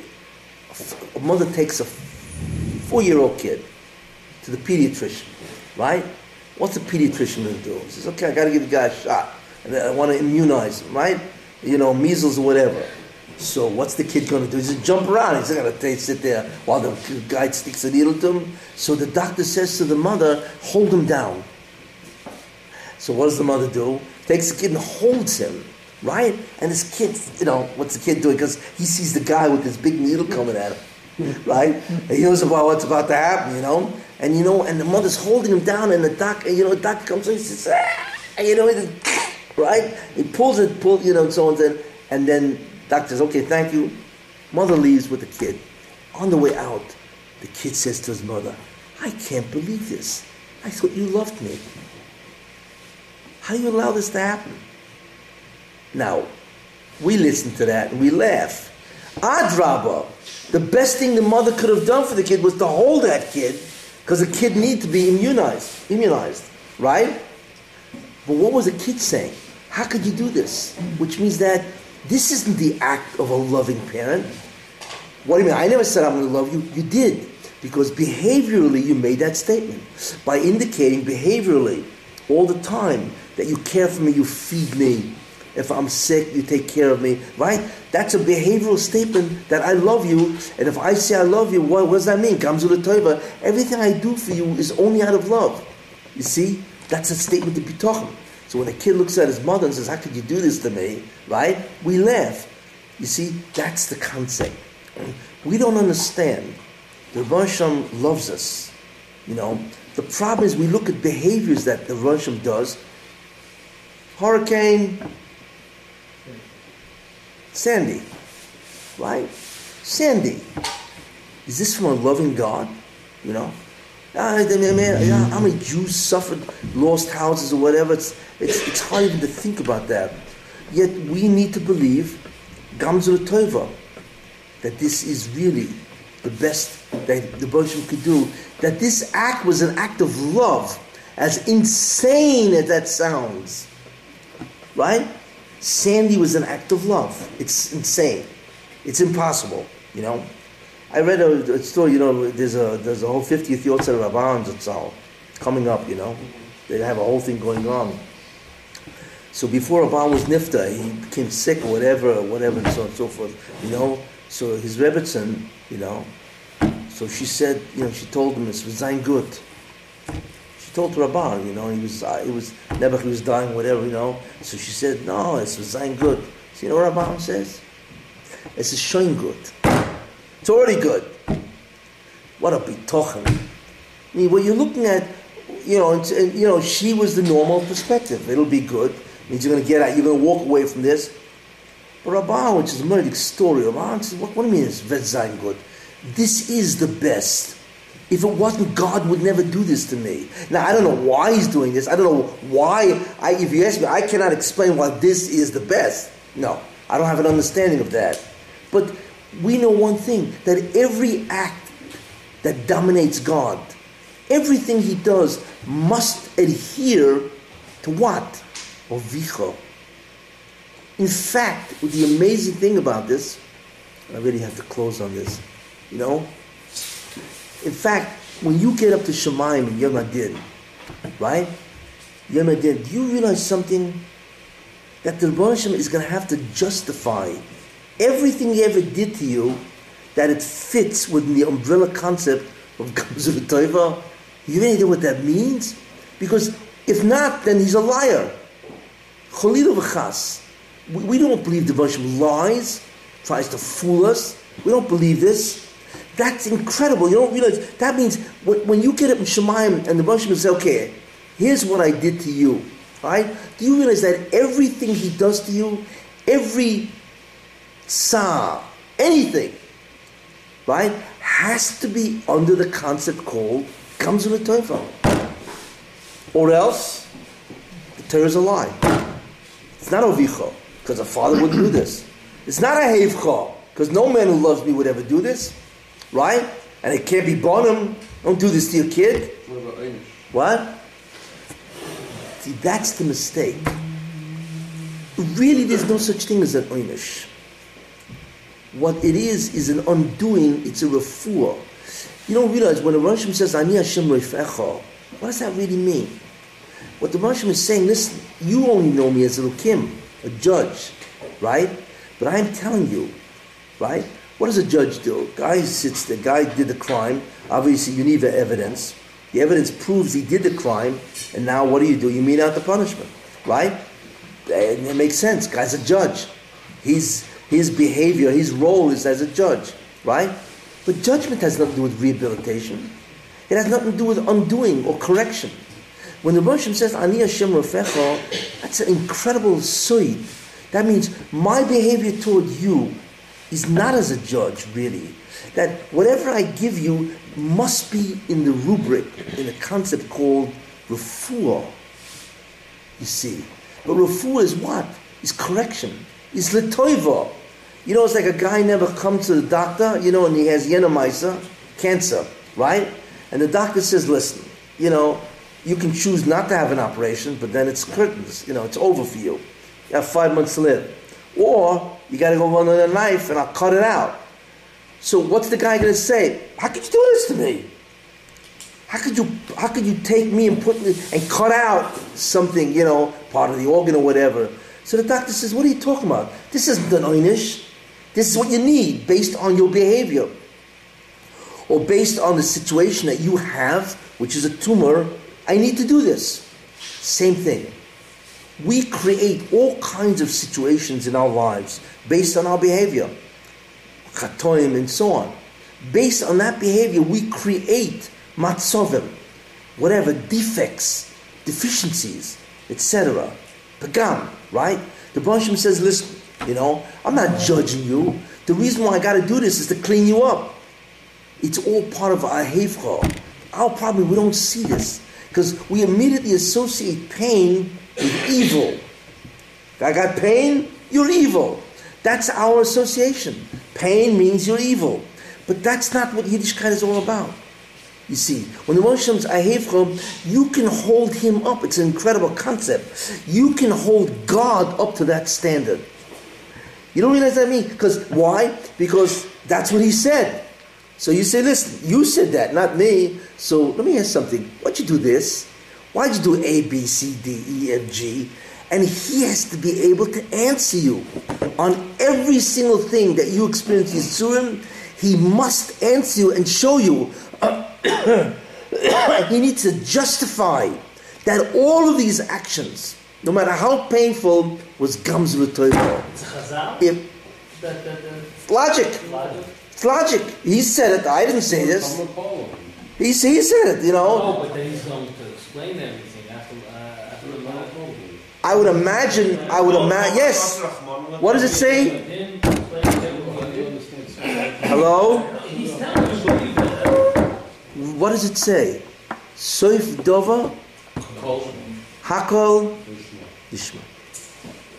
Understood? Yes. Well, he understood. Yeah. In the end of time, everything he ever did, from the beginning of the Bria until the end, in terms of how he relates to you, will be understood. And every single thing, imagine a whole lifetime of a person, the Baruch could justify his acts based on tzaddik v'yosha, ain avla, ain over. You realize what you, you realize what he's what he's demanding of himself, right? He's the one. He's the hazinu, tzaddik v'yosha. He's a tzaddik, which means it has to be justified. But v'yosha ain over. Yosha means it's more than the fact that you deserved it. It was your refuah which is incredible. Imagine, imagine the Rosh Master justifying everything he ever did, certainly to the Jewish people, but I would suspect even to mankind. Okay, that everything he ever did, and that's a lot of stuff that he did over thousands of years, right, has to be under the category called comes with teva. But if somebody's in the Ace Torah, now B'tochen is going to get out of that Ace there's no such B'tochen. no, because you don't know what the toiv is. The toiv, maybe you have to go What through does this. it mean? Eh? Jewish, uh, it's a very Jewish concept. You're not sorry, yeah, B'tochen you'll get out. That's false. That's not No, it doesn't make sense. concept. No, because maybe the Rosh has some That's other. Because you don't know what that means. You can't dictate to God what's toiv. Uh, because you don't know how you lived. You don't know all the gilgulim you were in. How? Does it make sense to you? No, that, that, I always had that question. What does it mean, B'tochen, that I'm going to get out of it? It's not. No, bitochen. That Hashem could help you. No, Rabbi Akiva said it. Bitochen is gamzu l'toiva. Rabbi Akiva didn't say, "I'm going to get out of it." I'm not. He never said that. I recall the Chavis Avot The what? But B'tochen is something that can get you out of it. So if you have strong B'tochen, you'll get out, you'll get out. I believe it's a Chavis Avot, so I have to look it up. You got to look it up, and you, and I and don't know where that oh. comes from. Where's that from? What? Yeah, B'tochen will get saved. Will get saved. Why? Why? Yeah, yeah. According to you saying it. Why? Yeah. Yeah, I'm saying same thing. you know, what was B'tochen? You know, What? what you can have. Chavis Avot, so let's That's that's what I'm saying. That's why Nochamish Gamzu. Uh, they never said I'm gonna get out of it. They never said that. They said Gamzu L'Toiva, and that they were right. Uh, because the Moshe says Sadik v'Yosha, Ein Ovel. You're the fools, the Moshe says. All right, you're the ones that caused me to do this. It's not my fault because I'm a tzaddik. You know. So therefore, that's the concept of bitochen. The Moshe has indicated, he has stated flat out that we, he is our father, we are his kids, and he loves us. You know, sometimes a father hates his kid, whatever. Uh, so in order to avoid that mistake, you know, because never a lot of crazy people out there, and so on, he said, I love you. God, that means everything he does is an act of love, which is, for us, we cannot understand that. Uh, but that's what Reb Aharon Zatzal said. This is showing good. Now, that means this has to be understood. That's what it means. Right? Reb Aharon didn't say, don't want to get out of it. He didn't say that. Showing good means this act itself, that clearly from the Shalom, must be a demonstration or an expression of infinite love for me. I don't know why, but someday Hakul Nishma, it'll be understood. That's bitochen. Got it? So the guy who ran away from the mafia, that's bitochen. You know, and our our uh, faith in God is bitochen because He promised. That's what He said. You see? But I got that. So we have now understood what emun is, what yediyah is, and what bitochen is. I think the Balamusa disagree. Disagree? Prove it. Show me. Leviticus Adam. Show me. Read Leviticus Adam. So this that Hashem makes a Zayr and it's Tzaddik and Leviticus Tzaddik Adam. Out from the land. is Mevatel Zayr. So the Pshat is that Hashem made the Zayr and the Maisa of person's level. That's different. Tzaddik has the Koyach. Koyach, yeah. That's That's true. We can alter the direction. That's true. But whatever direction he does, it has to be the Toivo. We can just say, look, instead of option A, instead of surgery, let me do exercise and nutrition. Yeah, we can. We have the uh, there, because there are options. There are options. Look, he's a kol yochel. He doesn't have to do this. If he wants a masakin, you know, he wants to bring a tikkun to you, uh, he can do something else. I mean, he has infinite ways and so on. So tzaddik can alter the direction of the Gamzul Toivo. But in the end, no matter what happens, yet tzaddik, nish tzaddik, it has to be. If not chas v'shalom, then the Torah is a lie. Right? If, if, if the Moshe cannot show, well, this instant of Yisurim, if, if he can't show why it was Sitkus, more than that, why it was before, bad news. And I- tzara. You're not mitzvah for You don't tzara. have any kids, so you don't you're not, ah, you know. You're going against the. You know, I forgot. Rab, I, I remember Rab Gifter. You know, he suffered a lot in the end of his life. You know, Rab Gifter, whatever. You know, uh, so so somebody said. I remember somebody someone said to me, "It's very bad. What you're going through is very bad." You know. So I think his comment one, no, no, no, it's not bad. It's bitter, but it's not bad. Things are bitter. You know, you take bitter herbs. You know what I'm saying? It's bitter, but you cannot say it's bad. You know, surgery is a bitter miser, but thank God it saves your life. Uh, this is the way we have to think about the Russian. Uh, I realize it's beyond belief. We, we cannot fathom. How could Sandy become Zulitoivo? Yet that must be. I'm a roofer. Who? I said I'm a roofer. You're a roofer? You really are a roofer? Yeah. You do roof. What's your name? Goldberg. Okay. But Sandy was doing Everybody, I mean, this is the listen. I, you know, this is the this is called the do, the doctrine of the dogma of Judaism. It's, it's an interesting dog, dog, but that's what it is. You don't. I mean, look, if you logically follow the reasoning, uh, this is what emerges. There's no way to get around it. As crazy as that, forget Sandy, the Holocaust has to be the Tova. Two thousand years of exile being killed at the hands of Christians and all the other Yamach right? Has to be the Tova. We don't understand. To us, it's pure evil, which it is. But from the Cheshbon of the Shalom, it's the Tova. That's why he allowed it to happen. You see. They're just shlichim in sense. Anyway, idea that you- next week we continue. But who we, get into who the Russian is. Good. Good luck. Thank you very much. Strange concepts that come from this year.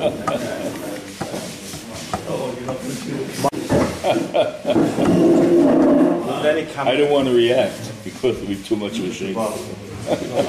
and me. Listen, I listen. I am. You can refute me. I'm open to anything. Nothing for refutation, but I mean, there are different uh, things. Yeah. Although you have to understand them, though. Mhm, What- 100%. how- Yeah. 100%.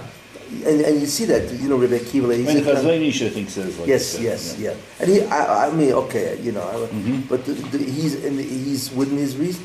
There's a Rashash. There's a mice with the Rishash and the Yisrael Salam. Yeah, that's Let's say I would have bitachon. yeah, Moishe. That's That the Moishe. That the Ab, good, but it happened. Let's say that the Abishter is going to give me a gold watch. I bitachon. The Rishash shall not, I and the know. Yisrael Salam told The yes. soldier walked in. And then the soldier knocked on the door, Yeah. just left a watch for the road. Yeah, yeah. Well, you have to understand that. the sheet of Okay. Yeah. Oh, good, You know? that's bitachon. But you have to understand what was the bitachon. What was the promise? What, what, what does it mean?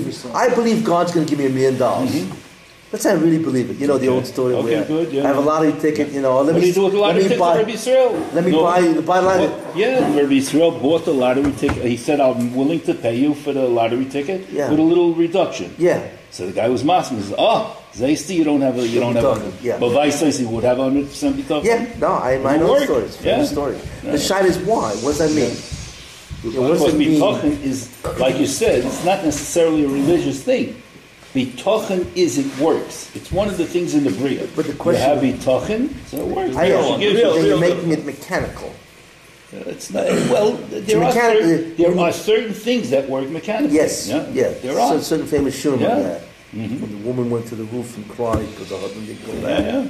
The Chaim Shmulevitz. The But anyway, Shmulevitz, yeah. it's- Yeah. that, that was mechanical. Mm-hmm. That's what happened. So the dinam, she mm-hmm. cried and he died. I mean, I, I was connected. It was worse for her. I mean, whatever the conscience. Are. take a look at the Chavis HaLevavis. But I don't. He says that the bitachon is a mitzias in the bria.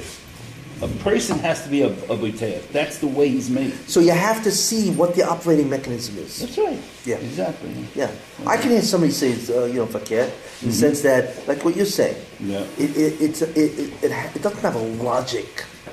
You know, it's not a logical thing. It just, you know, it works. It works. It's a- At Yeah, Moshe it says it's a Goizer- koyach. I'm I'm looking at Yeah. it right now.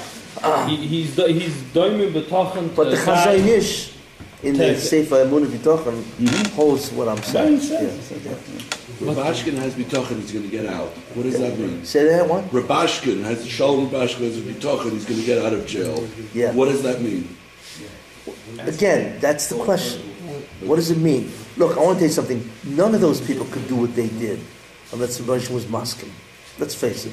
They're all zeros. Linda Reed, your Machshema, you know, all of them. You should know one thing. I- My feeling is, I said it last week, my feeling is uh, uh, Sandy is part of that, Eva Sadin. America's guilty of Eva Sadin. Murder, terrible, you know. Why do you even get hit harder than anybody else? Because then there's because once somebody gets hit, then there's you know you get nichlal for your own affairs.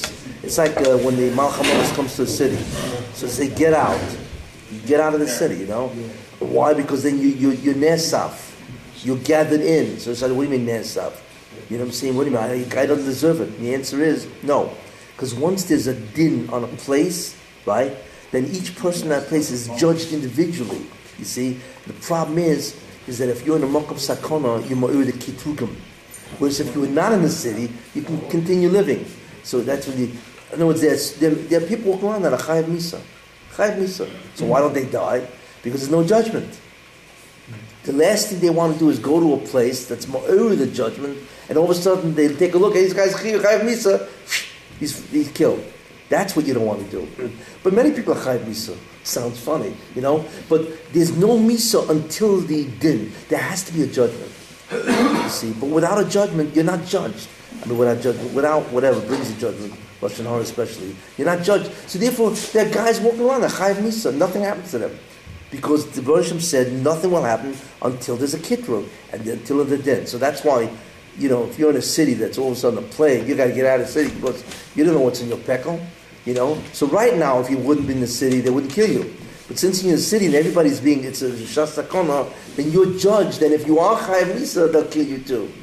It's like you get schlepped in. Although there's a, it's not Pasha, there's another chaim that seems to be. Oh, stick it's not a lot- Yosef, well, then Yosef, when they threw him into the pit and so on and so forth, you know.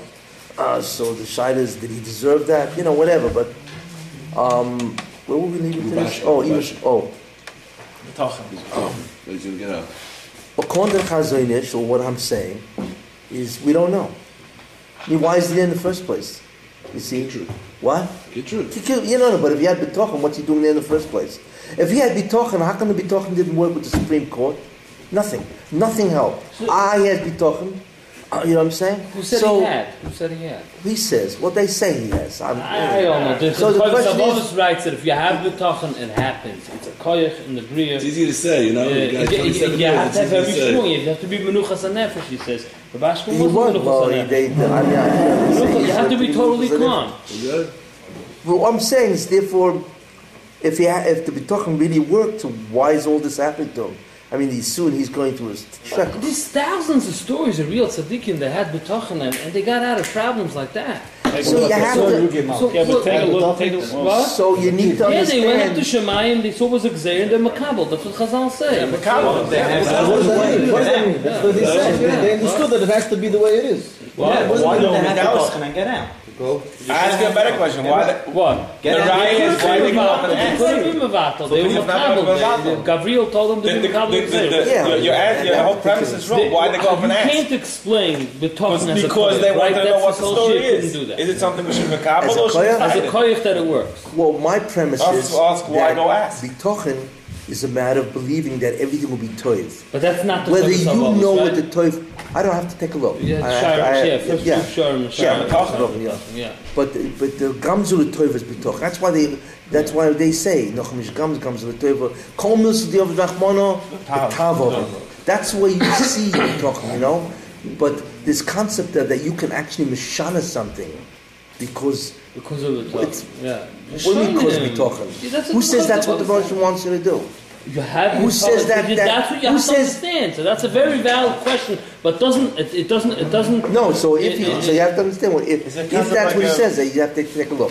Then in Hanam, you have to ask, like, why is that valid? Because you believe. No, no. Who says that that's what Rosh wants? Who says that if he, that this even the toy if it doesn't you know happen? something you know something you have to say pshat. I would say I would start off and you could finish. But real father, when the son wants something, even though a father has another, if a father had another option uh-huh. to immunize his son without giving him a shot or healing him from Yanamachla without cutting out a big organ from his father will do that. He just doesn't know of another option. He doesn't have another option. But the Baruch does have other options. So for the son actions a chop and he says, Tata, I don't want that. I want another option. As a father, that father would respond to that. So I'm going with your Mahalach, but taking it further to explain the Yeah, but there's Chayim a story with Rabbi Shmuel Salanto which he brought down. Yeah. It's not a matter of an option. You know? He was trying to teach a lesson to somebody. He was trying to, to show somebody a, a, a, a midah of Amunah.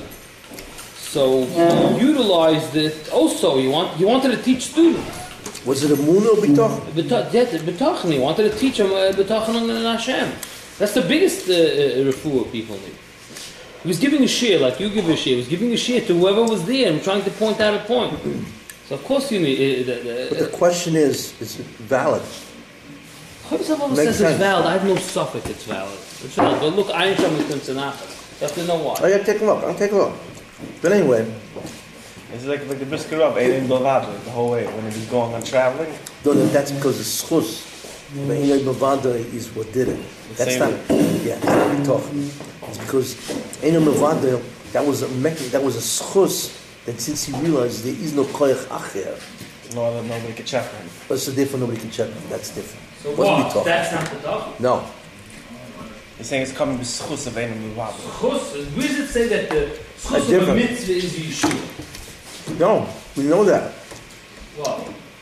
Chus of a mitzvah is A Yeshua. mitzvah can make it, sure, can be made Yeah, on but it. If a guy is chashed to die, uh, and You he don't understand? Well, And- Daniel, and- and- Daniel will Chanetza. No, What? He Acha saw the guy going on the tree because his father told him to go on a tree and do shulchan Khan, and he falls down and he dies, right? And then he did two mitzvahs at once as a man Yeruchim Yemech, and he died. That's why he became fried, the Gemara says, right? yeah, well, not the only. Well, okay. And he went on the Summah What? He thought there were two gods because he saw Matab. So, so therefore- he saw the two koshes. Yeah, so that, so that, that was the beginning of the subject. There were several things that he viewed which were contrary to what he believed. It wasn't just one thing.